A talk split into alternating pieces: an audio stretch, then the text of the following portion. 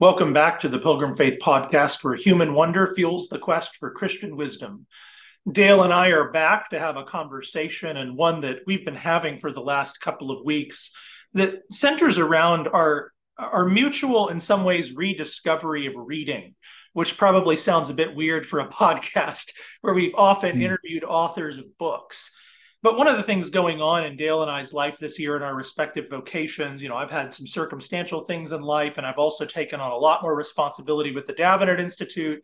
And Dale has been doing an enormous amount in his life. And one of the things that that does is you're in your late 30s and early 40s, as your life is kind of filling out a lot, is that you you can often lose the capacity to do some basic things that you have taken for granted for 10 or 15 years, like reading. Yeah. And even over the summer, I was I was talking to a, a, a, really good speaker we had at Davenant who works in the field of law, and he was talking about how he talks to colleagues about how they have stopped doing research, how they have so much administrative and committee work and this kind of work and that kind of work that the piece of them that really gets stimulated and energized through research is atrophied because they find themselves not even reading or kind of keeping up within a particular in a particular field.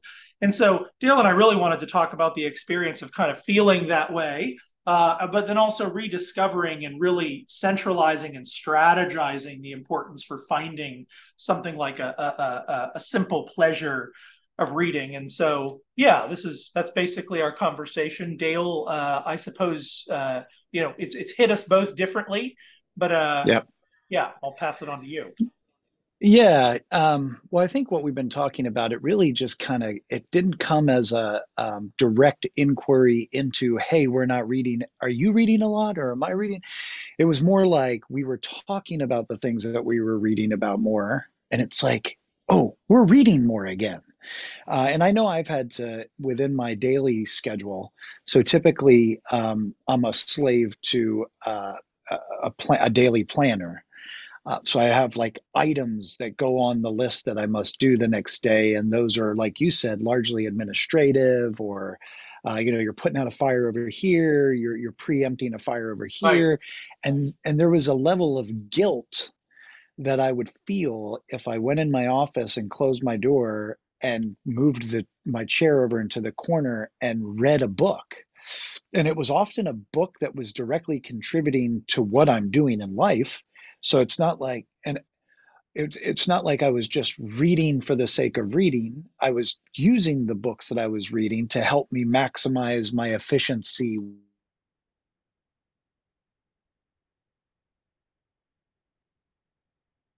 And uh, I, I thought to myself, I have not read the Chronicles of Narnia in a lot of years, and we teach it here at the school. So let me start reading the Chronicles of Narnia again. And so I got all the audibles, and now I'll, I'll carve out time to sit in my office and listen to the Chronicles of Narnia, even though it's not directly making me, you know, more efficient at my duties. It is making me um, more. Uh, oftentimes, what C.S. Lewis does, working his magic on you, he makes you more solid, uh, more of a human. And that's more important in some ways than making sure you're operating at full efficiency. So I think like the rediscovery of reading is actually the ability to not feel guilty that you're finding pleasure in reading again because there's nothing more important than understanding yourself in light of these narratives that you kind of you know the imagination opens up uh, and you put yourself into um, so yeah, and I could uh, well, I'll stop there. But uh, there one other book that I've been just thinking about and reading and talking about all year for the last two years really has been Boethius's Consolation of Philosophy, and it's gone from um, an academic inquiry in order to teach students into like a deeply devotional book actually for me. Mm-hmm. Um, so uh, those those sort of things is just what you and I have been been talking about. So, yeah, uh, yeah, your comment on, on, on reading and it's you know when reading is even relevant for your job, and, and Lewis, I think throughout his corpus has this interesting distinction between uh, something like use versus enjoyment. meaning like when we yeah. go and we we kind of use a pleasure for the sake of another thing but then there's this kind of pure enjoyment of a thing to just like even to you know as you put it read for the sake of reading uh, or to enjoy a glass of wine for the sake of just what's good in a glass of wine and those sorts of things and one of the really fascinating things i've picked up on as i've been reading lewis over the last year is how he how he identifies simple pleasures as a particular site of spiritual warfare. And so in the Screwtape letters, mm. I, I, hadn't read for a really long time. Uh, in the Screwtape letters, he portrays this person as entering, going for a walk that he wanted to go on. The the, the person that's supposed to be tempted. Uh, uh, Screwtape is is uh, uh, rebuking Wormwood uh, because Wormwood has allowed his his his subject to undergo a simple pleasure to read a book just because they wanted to read it, not because it was for the sake of being cool or being in the inner ring or you know making it with those guys or something like that, and to go on a walk where he wanted to go for a walk just because he's enjoyed it. Because what those things do is attach you to a wider they they attach you to the world and they attach you to to reality in very basic ways. And it's honest, often in those contexts of clarity, of attachment, and that sort of thing that we begin to see what we're really doing. Oh, okay, now it's clear to me that like you know I'm actually doing these things over here for these reasons, and it and it actually can help yeah. break your temptations. And so, and this isn't different really from the the the role that rest plays in the Christian tradition and in the scriptures. That part of the humility of of because as you put it what you said is just right. What happens at a certain stage is there's so many things in a day. There's so many so many emails to answer. There's so many uh, people asking for a thing or whatever, depending you know depending on what your life circumstances, uh, that you can always feel on. And it's very very important to say I'm a limited person in a body with a limited body, and actually just as I need food, quite literally yes for my spiritual life and my body life, my embodied life. So, also, is it actually important to pause and to genuinely rest and enjoy, to genuinely enjoy something of the created world? Uh, that's and, and, yeah. and that energizes, even though you're not doing it just to get the energy back to get work done. The simple pleasure, the simple enjoyment, it nevertheless does have the gift and effect of sending you back into your labor in a way where you're yes. energized and you're re-inspired. And that last thing I'll say there, um, I think what really easily happens at a certain stage of development in a, in a life project is that you lose the kind of inspiration that got you into it in the first place because you're just doing it so much. Again all, all that kind of kind of that kind of datum you know when you start the davenant project or for us you know you're on old ri you're in your late 20s or something you're on an email group you're talking to all the people but your life is such that you can invest kind of energy into conversation and read a lot go places and then maybe you get to a stage where you're giving more uh, you're less the tutor, to, you're, you're less the mentee, and you're more the mentor. But as a mentor, yeah. it's important to always remain a mentee of the world, uh, of yes. your students, of, of other professors, and just of reality in general, and to stay in a space where you actually remain inspired and reading what reading for pleasure in a sense is for somebody in a vocation like ours for certainly uh, is a space where you get mentally inspired uh, because you're just mm. that's interesting to my mind. Simply, simply speaking, it's just yes. interesting to my mind. And so then the the wheels start to get greased and they they move with more energy now. Yeah, I th- I think that it's like mental floss uh, when you've got a good, healthy balance of simple pleasures and duties that um, are part of your vocation uh, that's really a balanced and healthy lifestyle. Uh, if you know the workaholic is just as bad as the alcoholic, uh, it's still a it's still a holicism, right? Um, so, and I think that we're more tempted to do that. And I mean, we could talk about that maybe a little bit later. But the clock and um, this division of the days into hours and minutes and seconds has something to do with that. And also, the economy that we sort of grew up in in America has something to do with that. But you said something that I want to um, sort of riff off of, and I want to read uh, something from St. Augustine's Confessions about um, enjoying the, the created things. So, Augustine in uh, book um, four of the confession says this If physical objects give you pleasure, praise God for them and return love to their Maker, lest in the things that please you, you displease Him. If souls please you, they are being loved in God, for they also are mutable and acquire stability by being established in Him. Otherwise, they go their way and perish. In Him, therefore, they are loved so seize what souls you can take with you to him and say to them, Him we love. He, made these things and is not uh, and is not far distant. For he did not create and depart. The things derived from him have their being in him. Look where he is, wherever there is a taste of truth.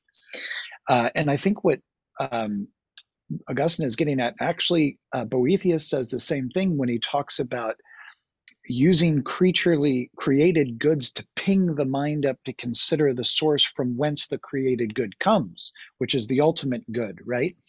And this is just our tradition. It's like in the simple movements and rhythms of life, you're just always encountering if a thing is here, if it has being, uh, then it is the being is donated by God and therefore tell ministers to us in that way in whatever way the telos of that created thing was meant to minister to us about its creator right?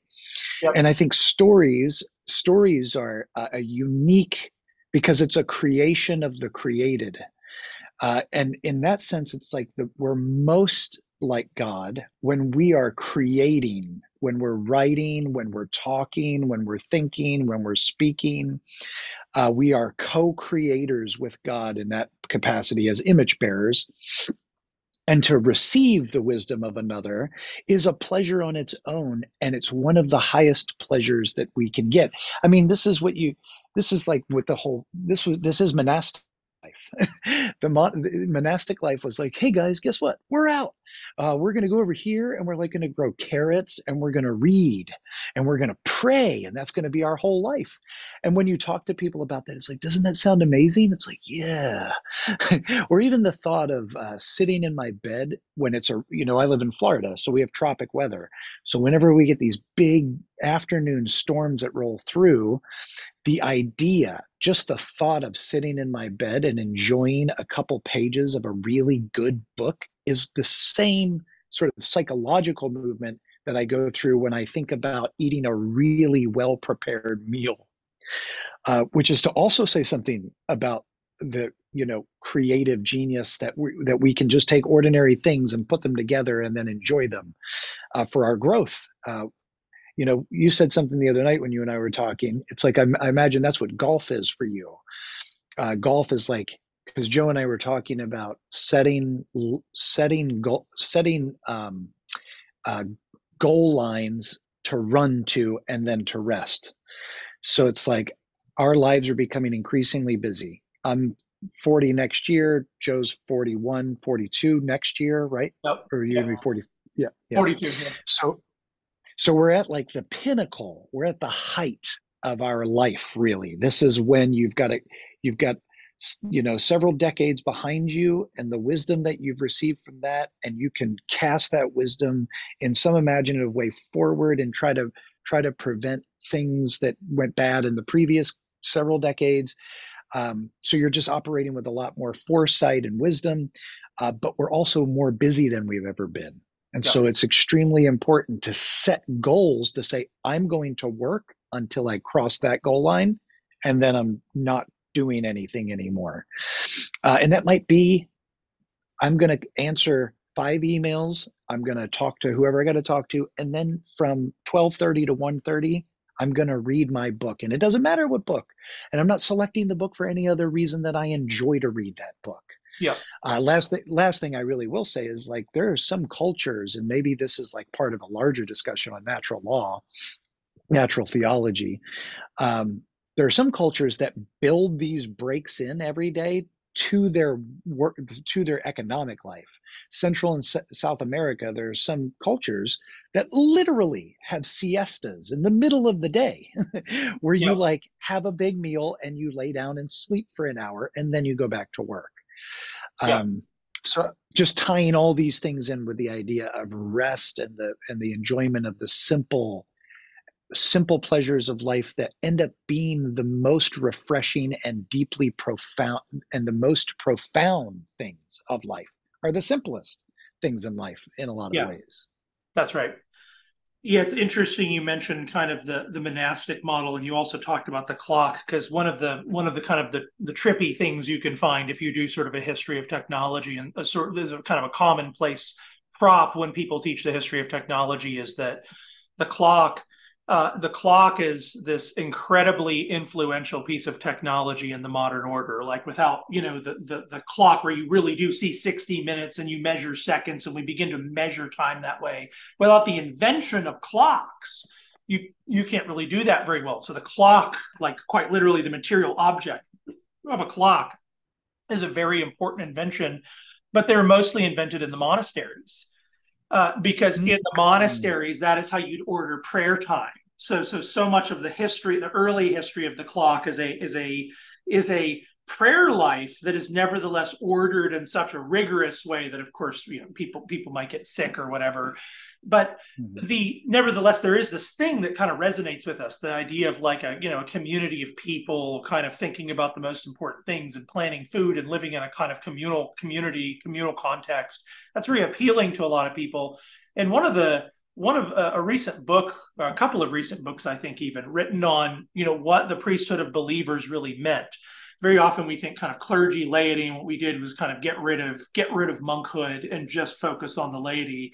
But there's another way in which you could speak about the monkification of all believers. In other words, you could speak mm. about you could speak about everybody in their vocation as ordering their life around a community, not in the way, hopefully, not in the way that's kind of like around this kind of kind of odd, maybe ultimately not very human degree of clock time.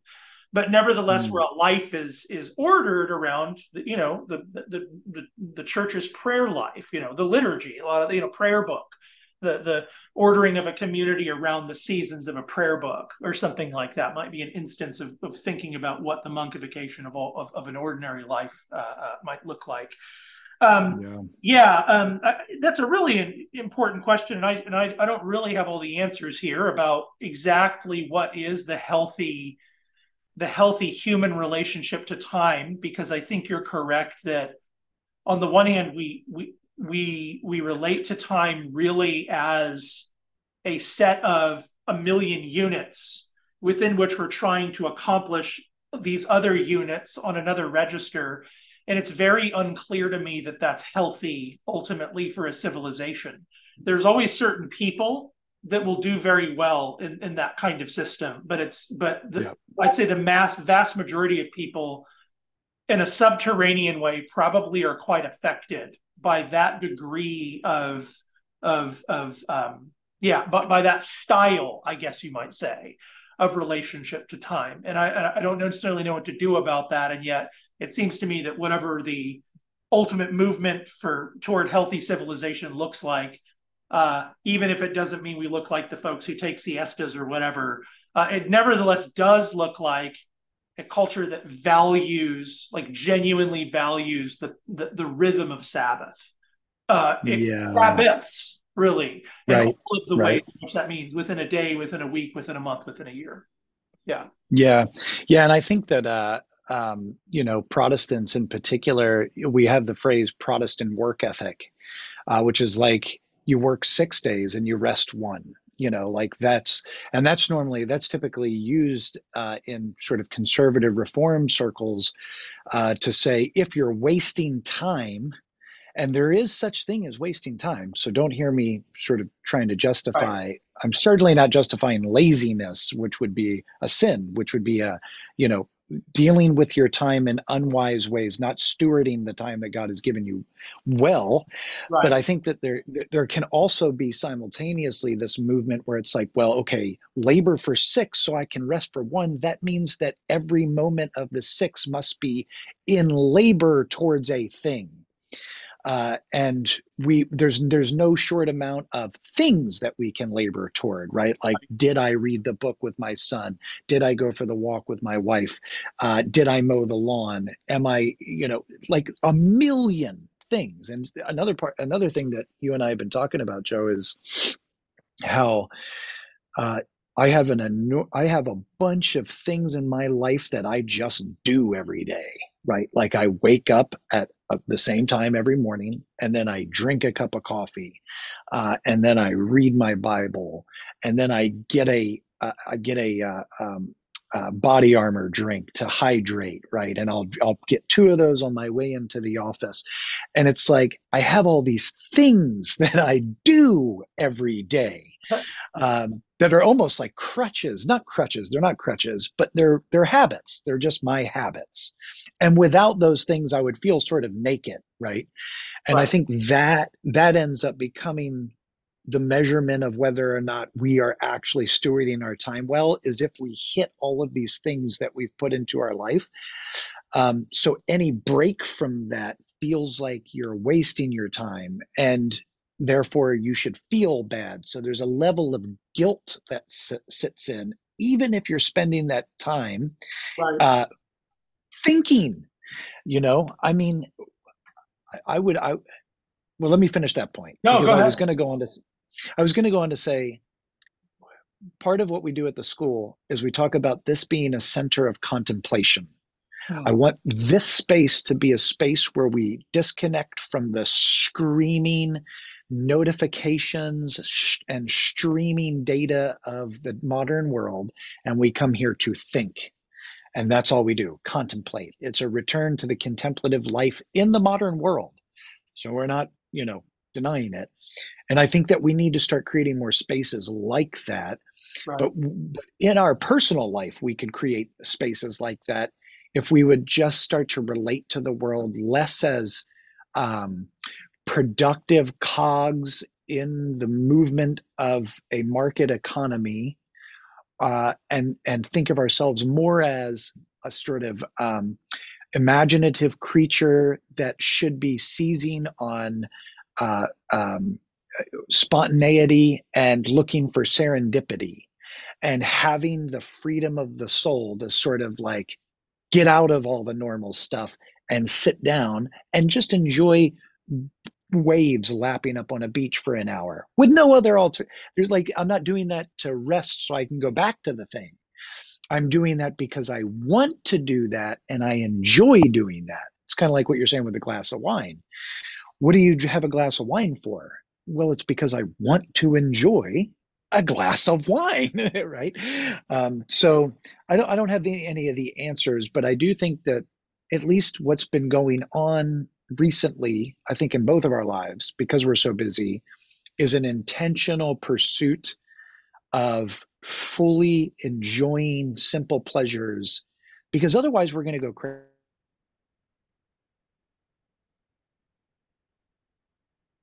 so yeah. Yeah.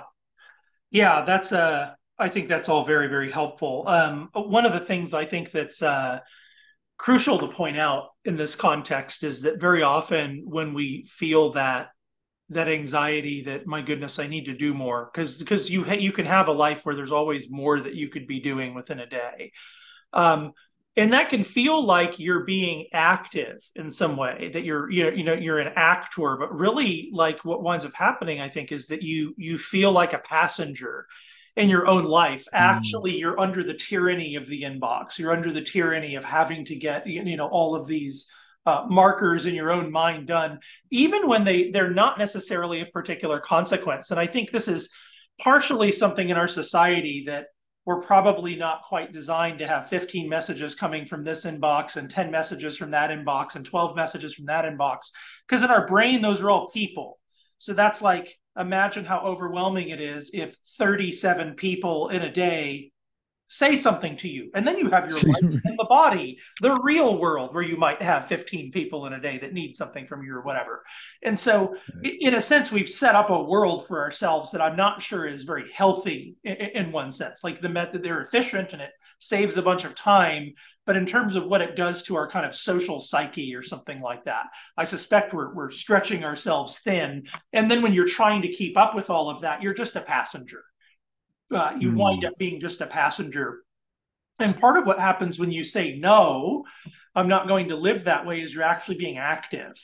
Uh, it's taking mm. the sensation is more like yeah, be, you know, having an activity in your life, and even the way you you kind of narrate that to yourself. You talked about the imagination, and I think really uh, part of really really being inside of reality is waking up from deep illusions. Like it's an illusion to live in a world where what you have to do is keep up with all of these external things. You do need yeah. to be responsible and a good member and faithful to your word and all those things. Uh, but you also need to really conceive of yourself as like Adam in the garden, like your life is your free dominion. Uh, and it's not a it's a dominion you share. You share dominion over the world with everybody else who also is an Adam in the garden, in their garden, the garden of their mm-hmm. life. You co-dominion with them and all that sort of thing. Nevertheless, life has to be approached and felt to be that way. Even and what you do then, and this is another thing you and I have been talking about a lot. What you do then is go back to your tasks. Uh, you're able to go back to your tasks and and you're able to encounter them not as uh, you're able to, I, I, think, reconnect with something such that when you go back to your tax, uh, your tasks, they then aren't just this avalanche of things to, relative to which I'm a passenger. Actually, I really am approaching them and choosing to do each one of them with with yeah. my freedom, with the dominion that God has given me in my little corner of the sandbox of the universe, uh, if that makes any sense.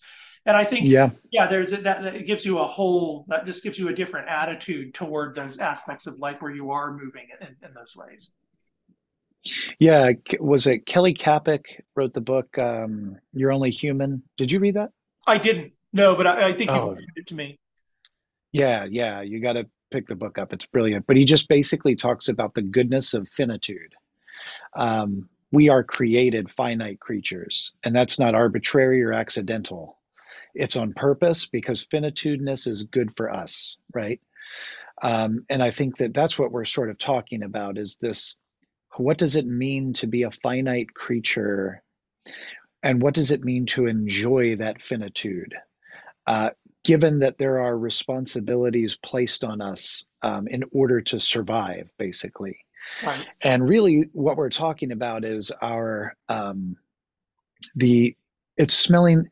Jordan Peterson I forget which rule it is. Whenever you see a cat, stop and pet it.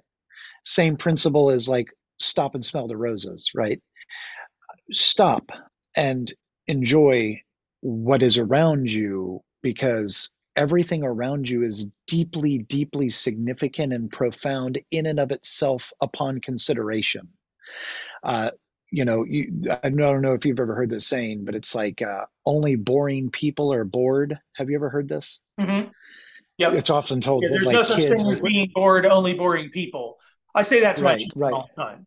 When every Me time, too. yeah, yeah, exactly, yeah, yeah, yeah, right. And I think the and and it might be a little bit overstating the case, but like if I were to really steel man it and say I'm going to prove, I you could just point at anything and say, have you considered what this this acorn? Have you considered that acorn? Like truly consider the acorn. And if you haven't, begin now and see how you're not, uh, you know, see what that does to your for your boredom. Uh, now our attention spans are all messed up in the modern world, but I think just uh, pausing to ask a, a, pro, a question about the profundity of the mundane is what we're talking about because it's the taking pleasure in the very simple ordinary things. Everybody wants maybe part of this and i don't want to give us too far astray here um, but maybe part of this is like celebrity culture where we think that the only meaningful life is one that's like celebrated under the lights or something or having renown. That's actually Boe- Bo- that's what boethius is talking about the whole time. He's like what's the happy life? Is it where you're popular where you have power where you've got money friends people that like you?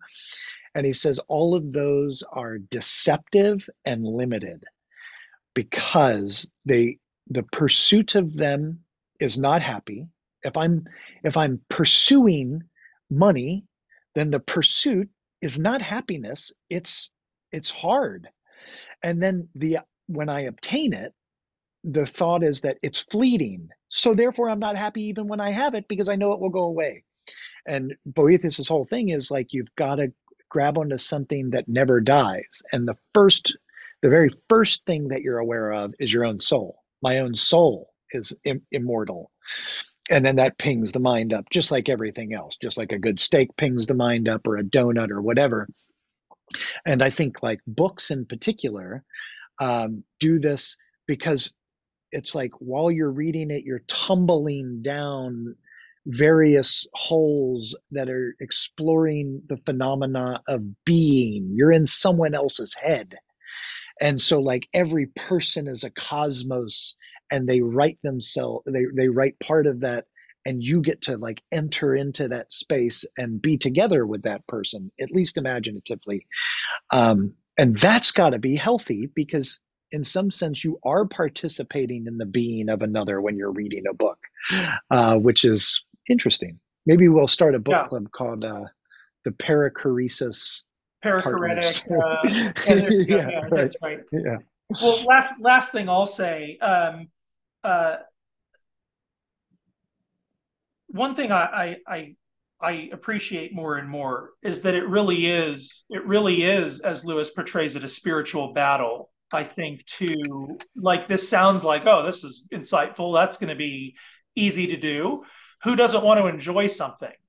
Uh, right. and, and it could be you know, it's surprising to me because your whole mind and your whole body and your whole imagination might be trained in a different way of approaching these things. And so, even if you desire to go do something, all of your embodied mental and emotional and psychological and spiritual habits are loudly and fastly and forcefully in a different direction. And one of the things you really do have to be able to tell your body and your mind and your soul and all of those things is you're in a state of lying uh, we've talked about this. I, I think you, you have said this to me. I think last night. Uh, you you really do have to be able to say the thing, whether to somebody else when they're feeling something like this, or to yourself when you're feeling something like this. You're actually living in a lie. And I'm not saying that to make you feel bad. I'm saying that to you mm-hmm. to release you. Like it's relieving right. to stare at a lie in the face and say, I am living by a lie. And, and it's true. Like everybody that has a nervous breakdown, um, you know when people have nervous breakdowns and they and they you know lose it and they you know can't go to work for a week or something like that and then they come back to their lives inevitably what they all say is it was kind of shocking how little of a big deal that was. It's kind of shocking yeah. how many situations just solve themselves. It's kind of shocking how many of these emails actually if you didn't answer them the world didn't fall apart. But uh, we've trained ourselves to feel that way all the time uh, and it and it takes um, yeah I, I, think it takes a kind of warfare. Uh, it takes actually naming a lie and slaying the lie in a sense, and in a weird way, walking by faith that you can go do this and you'll be okay, and getting your body even uh, to believe that. Yeah, I think your um, your um, allusion to or, or your citation of Screwtape is right. I I have felt and maybe it's been like two or three years. It's weird because Joe and I's life is lives are so similar in a lot of ways, but just also very different. Uh, but we're just well, maybe because we spend so much time together talking, there's just a bunch of points of connection. Uh, but the last several years, I think for both of us has been hard on a number of v- layers. Um, and what it feels like is like you almost can't catch your breath like there are days where I'll just be sitting there and it's like hard to like I'm like, am I breathing? Like I'll think I'm like, am I breathing okay? And then it starts messing up like and it's like breathing is hard. Yes. Um, and I don't know, and I'm, you know, figuring out what that is, but I think you're right. I think that Jesus says uh, that his burden is uh, easy and his yoke is light uh, we are freed from the bondage of sin, um, but but we're still under the sun, and it's still hard. In as far as we can understand what that means, right? Like we're not going to get out of here alive. We're not going to get out of this thing better off than Jesus, who like was perfect and then got tortured and murdered. Right. So you know, life life is hard. Um, but I think that there is something that's like poking the devil in the eye when you can just chill, like chill. And and for me, it's like I love to cook and, and golfing also, but for me, it's like cutting an onion and then taking a whole bunch of different ingredients and like cooking it and then tasting it during that hour, hour and a half, however long it is I cook, and I've got music that plays or I'm listening to a podcast, it's like chill. Um, there, I think that is spiritual warfare. I think it's like, I think it's a big screw you to the devil when you can just enjoy being alive and chill. yes, brother. yes, brother. Which is very apropos because we're going into Christmas, and That's this right. is the time where people should chill. So, yeah, absolutely. Yep. So that's all I got. Anything else? Nope, good.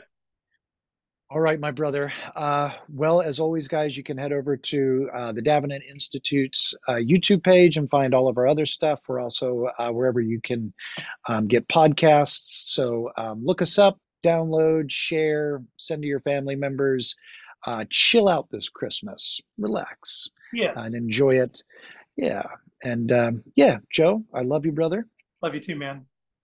And we'll see you guys next time. See ya.